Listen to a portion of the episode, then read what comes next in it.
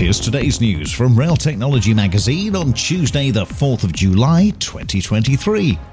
H S two Phase two B has cleared a significant planning milestone as the additional provision has entered Parliament as part of the High Speed Rail Bill. The new provisions mean that the target construction and delivery dates of twenty thirty-five can be kept to and will be debated in Parliament after the summer recess. Pay-as-you-go technology has been extended across a vast part of the Southeastern Rail Network. A total of fifty-four stations have been added to the three hundred fifty already operating. It's hoped the scheme, which cost the government twenty million pounds, will act as a springboard for other areas of the country to follow suit. And that's the latest. Don't forget to like and subscribe to make sure you receive every new bulletin, and check out our website, rail technology magazine dot com.